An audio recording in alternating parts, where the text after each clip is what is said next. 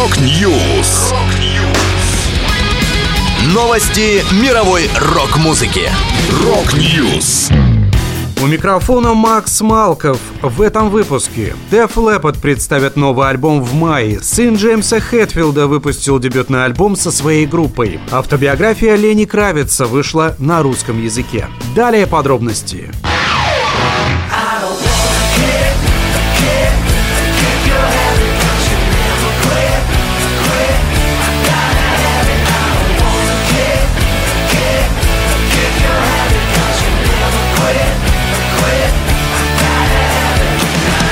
Легендарные британцы Def Leppard возвращаются с первым за 7 лет альбомом. 12-я пластинка группы получила название Diamond Star Healers и выйдет 27 мая. Вместе с анонсом диска представлен и первый сингл с него – Kick. Работа над Diamond Star Healers свелась параллельно в Ирландии, Великобритании и США в течение двух последних лет. В записи новой пластинки Def Leppard также приняли гостевое участие обладательница премии Грэмми Элисон Краус и пианист Дэвида Боуи Майк Гарсон. Всего на альбом войдет 15 треков.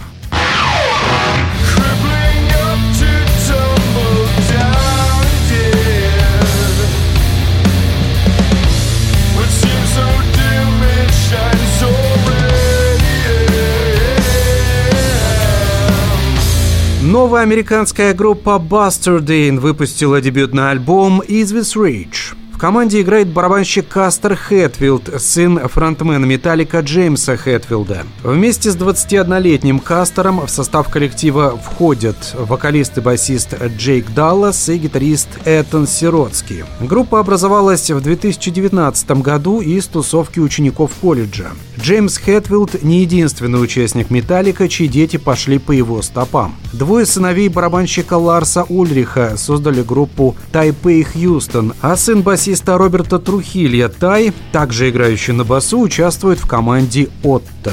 В декабре прошлого года три этих молодых коллектива выступали на праздновании 40-летия Металлика в Сан-Франциско.